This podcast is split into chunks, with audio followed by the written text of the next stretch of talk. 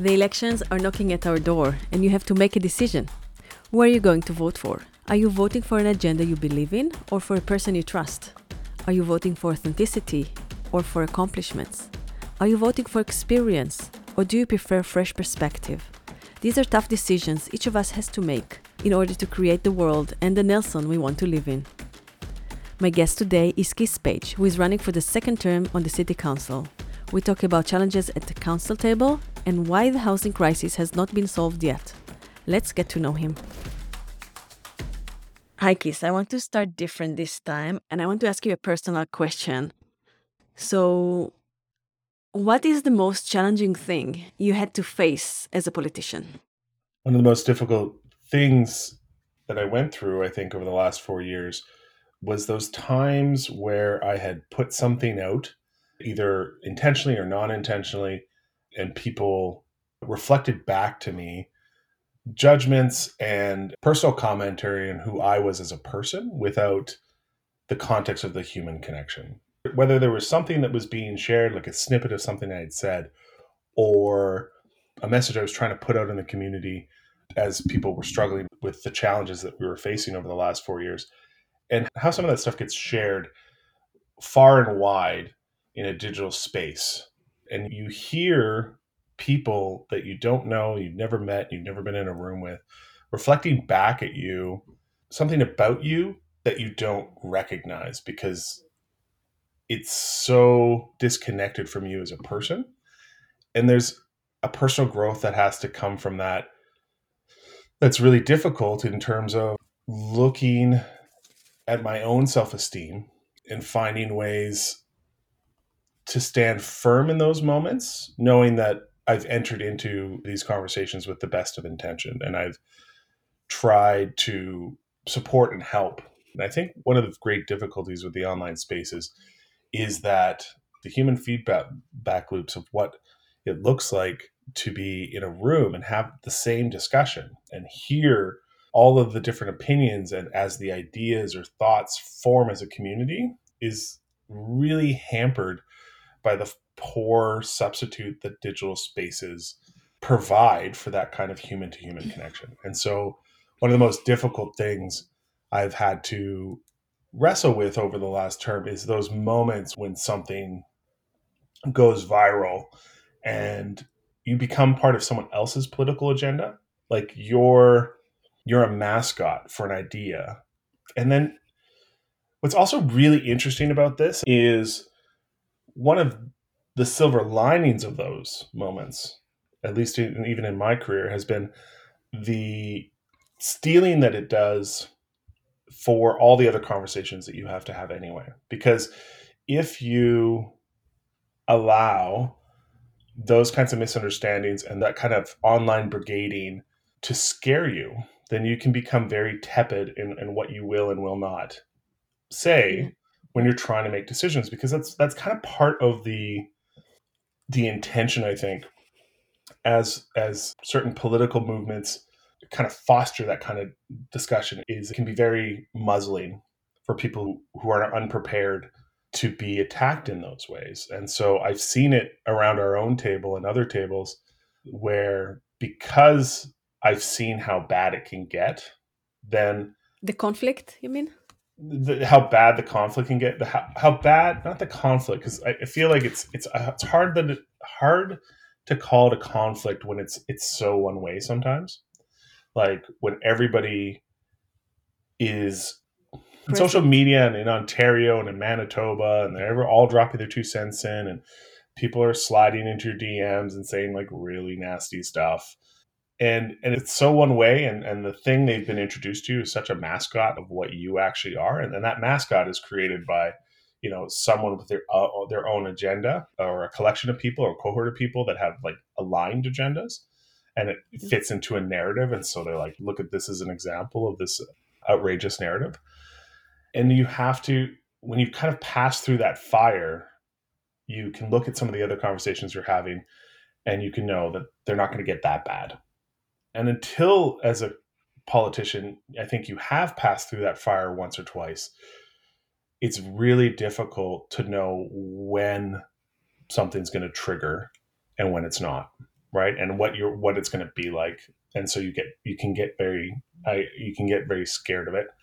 I think, and I think I see that in colleagues and peers across across local government. So, and I think you see it in recruitment. I think you see it in the kinds of people that step up to the plate to be in these roles. Okay, I want to make sure I understand. So, there is a communication challenge that politicians face when they're courageous enough to speak up. And people that have different agenda will attack you on a personal level for your political agenda and they won't come to talk with you they won't try to get to know you or they don't try to to learn more about you but they feel comfortable enough to say nasty personal things about you because it's online and that this personal bullying creates fear for politicians. And you have to face this fear if you want to keep pursue this career. So i'm saying like once you step up to it and it's and you've stepped through that fire and you've survived you, you realize oh this is survivable and, and uh, not everyone survives. So as a politician you need to survive that.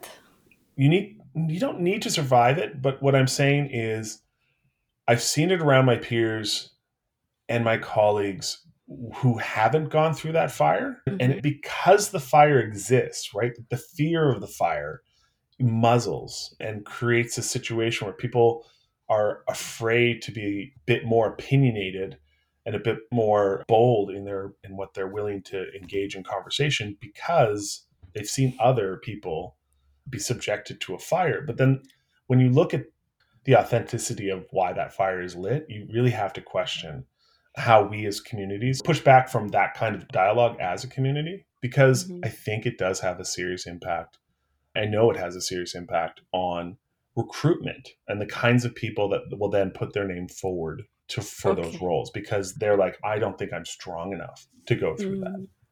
And I would say this kind of work on a local level, we don't want to have an environment where you have to be that strong. And I would add that people that believe in democracy and the right of speech as a value can fall into that kind of conversation as well when it's related to something close to their heart and it can be triggering for them. Can you identify what kind of people have more tendency to do so?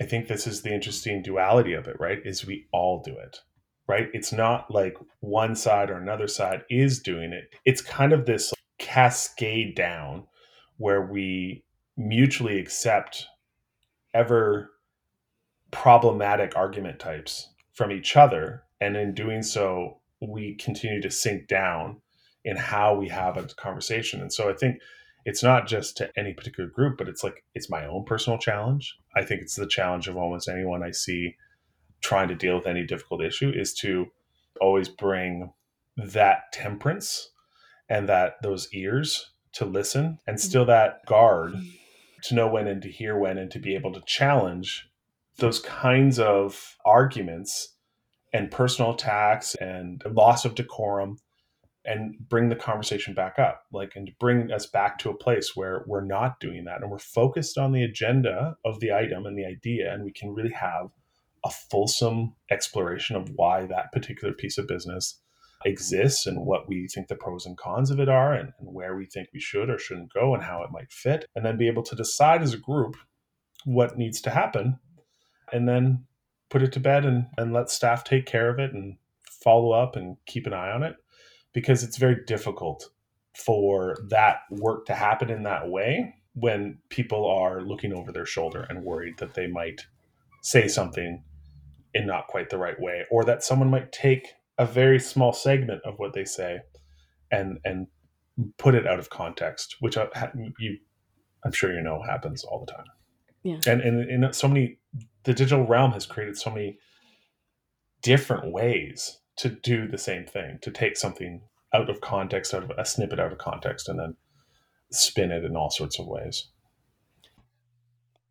so what do you do in the city council when those situations happen have you developed uh, ways to support each other and the other question is what can be the effect of that kind of behavior on democracy and our personal relationships and our community so this is more just like a philosophical kind of discussion that is happening amongst local elected officials. One of the roles I carry right now is president of the Association of Kootenay Boundary Local Government.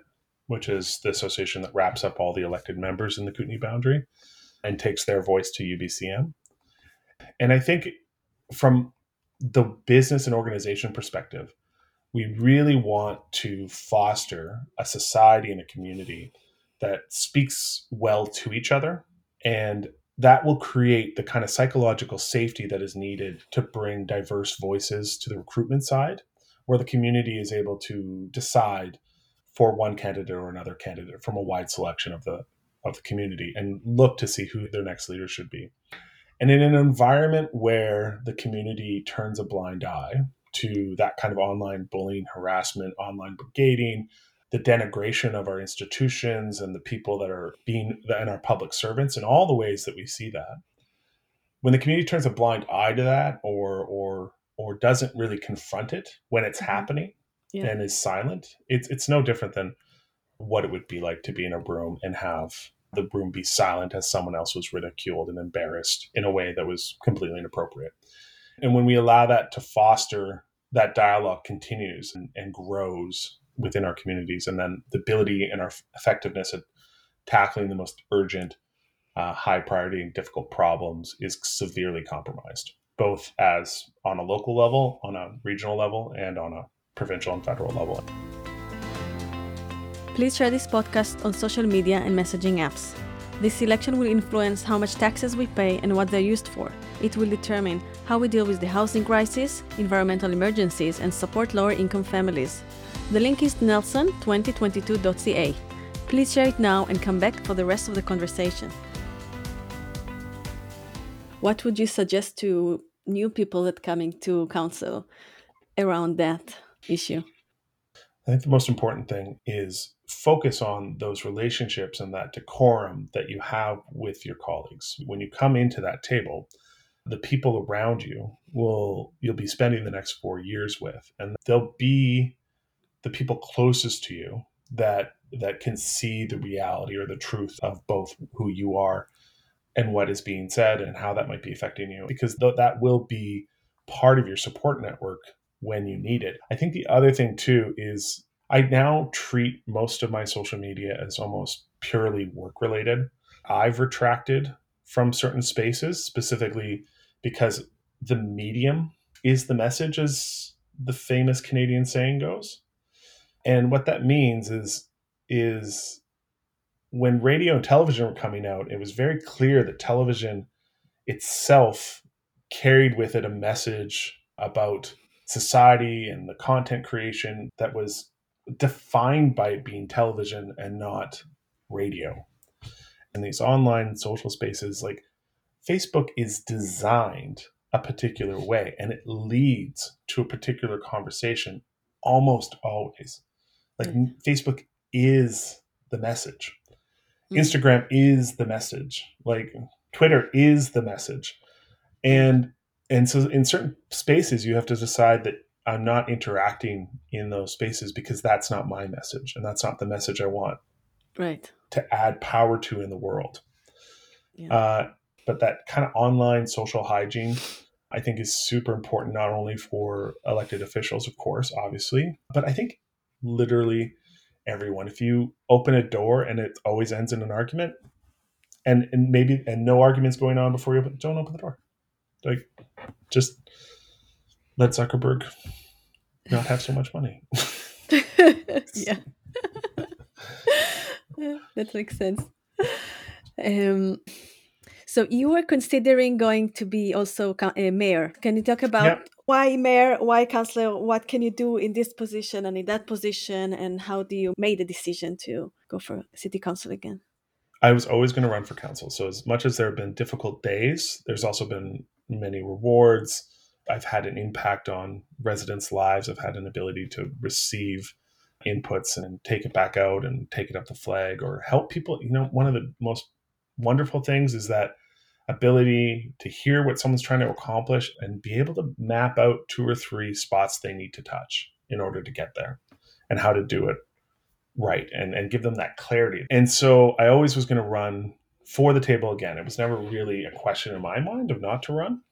But in having worked at this table at the library board, on the Economic Development Partnership, on the Association of Kootenay Boundary Local Government, and now UBCM. One of the things I've noticed about our table is we have a great difficulty having a conversation about a wide range of topics uh, because there's an ongoing subjectivity coming from the mediator. And it's so critical, and I think it's critical in this election, I think it's critical in the future. I think it's critical in all the committee work and every other kind of work we do. And when you have people of divergent opinion trying to turn a problem over and look at it from all sides and understand it and get clarity around the table about what the problem is and how we're solving it. Mm-hmm. It's so important that there's almost an absence of subjectivity coming from the person mediating the conversation. Because when the mediator or the chair is opinionated and one councillor talks and then the chair talks and rebuts them, and then a different councillor is called upon, but then gets rebutted again, and then a different councillor is called upon in the speaking list, and then they're rebutted again. Like it's not a conversation between the council; it's a conversation between the chair and everybody else, and right. that does not exist at a, almost any other table, including other city councils, because that chair is filling their role of of managing the conversation, not managing the outcome of the conversation. And that needs mm-hmm. to change. And so yeah. I knew that if it was going to be, if that needed to happen, or I was going to make that leap, that I needed to kind of firm that up early on and I started talking to people early on in, in 2022 and I started passing around and I got lots of really great support. And as we got closer to the actual election, other names showed up. Okay. People with more experience, people of other diversity groups that I really stepped back and paused and said, Do I need to fix this problem? Like, I know the problem needs to be fixed and that someone should try to fix it. Yeah. And the town should be provided a choice where it can decide to fix it. Yeah. But if though if if there are other people there, and there are, there's yeah. at least two of them who can embody that change and, and act that fix and maybe even fix it better than I would at this stage, then I was like, I don't have to fix all the things. Someone else is on it. That's nice. the teamwork. That's the That's dream the, work. That's yeah. the delegation. Like the town I just that's just one of my main messages is is the town has a choice and it would it would be in everyone's best interest to choose a fair adjudicator of that table. Thank you so much for sharing that and speaking about the challenge. I'm sure many people are not aware of it, and it's really important to fix that.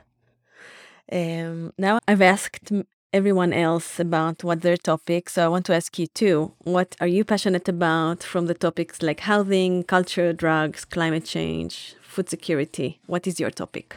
It's housing. At? It's housing. It's definitely housing. housing. Mm-hmm. It's housing in that we have a very successful uh, development market uh, in the last few years, and we are very far behind both as a community as a region and as a nation at developing the number of homes we need for the population in my generation that is being left behind. I'm 42 and I've just been watching us get left behind for 22 years. And I talk to my peers and it is just there's deep frustration over the inaction or the lack of sufficient action. Mm-hmm. And there have been specific projects that I've been involved in to develop not only studio spaces for artists that would be owned and operated by themselves and but also upwards of 62 units of workforce housing. And those pieces of business and this is why the fair the fair adjudication of discussion is so important and so important in this election is there have been specific situations this year where work around projects that support the arts and culture creators in our town and can bring on workforce housing not had an opportunity have, have had all their preparatory work done had put all their rigor in had done all their planning have gotten great sense of their resources and how the project would come together and then come to our table and not been fairly represented as what they are mm-hmm. and not had the proponents and the people that have been putting the project together at the table to describe what they're doing because the subjectivity and the opinionation of of the person mediating the meeting actively prevented it from happening mm-hmm. instead of including it as part of the discussion where it belonged because that's what our table is supposed to do is to is to evaluate these things and so in many ways i see the problem as housing but housing is a symptom having difficulty in the governance realm having quality conversations about what the most important projects need to be in the city just to see that I'm, I'm, i understand you because there's a few words that you say that I miss. Housing, you mean that people can buy houses? People in our age, I'm 42, uh, 41 too, so we can buy houses or to rent, or because you started to talk about the artists and it didn't completely. Yeah, I lost it. No, that's fair. I, I, I do. No, I, I lost cover it. A lot so. Of, I do cover a lot of territory, um, and that's my that's my problem not being succinct sometimes.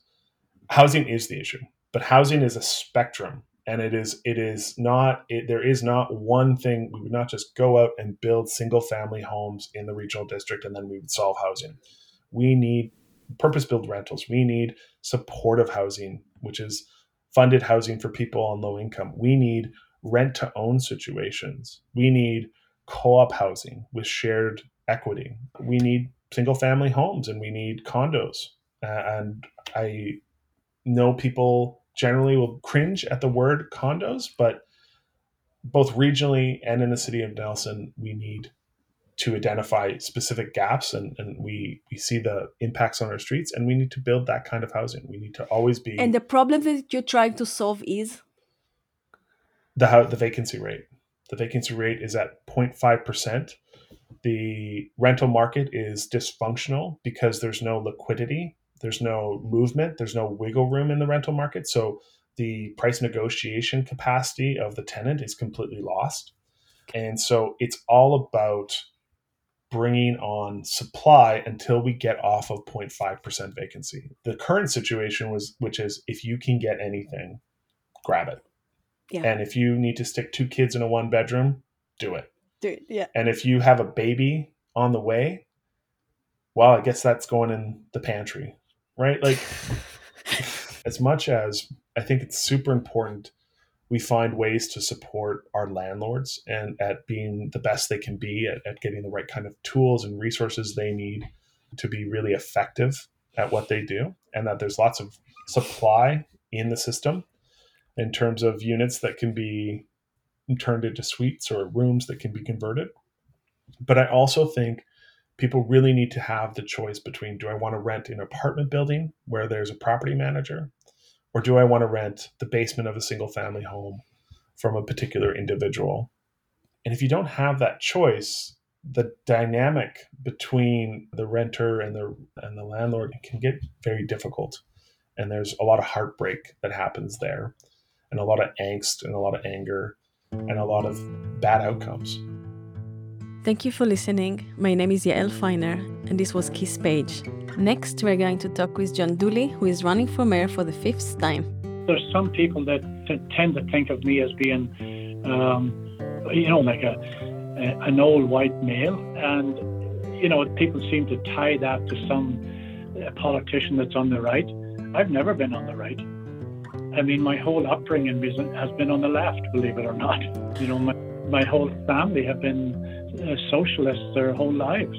Um, you know, I was raised in a community where our life was built around cooperation, co-ops, and working together and social values. Uh, it's kind of ironic that you know you get painted into that corner.